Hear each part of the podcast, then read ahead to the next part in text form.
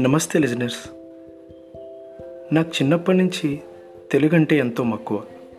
అందుకే తెలుగులో మార్కులు కూడా ఇప్పుడు ఎక్కువ. తెలుగు పాట వింటున్నా తెలుగు మాట మాట్లాడుతున్నా తెలుగు సినిమా చూస్తున్నా అదొక ప్రత్యేకమైన అనుభూతి.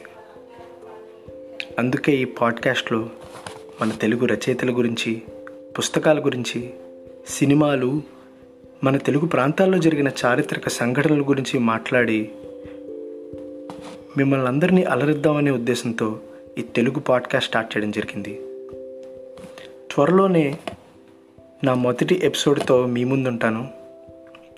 అంతవరకు స్టే ట్యూన్ టు తెలుగు కబుర్లు పాడ్కాస్ట్.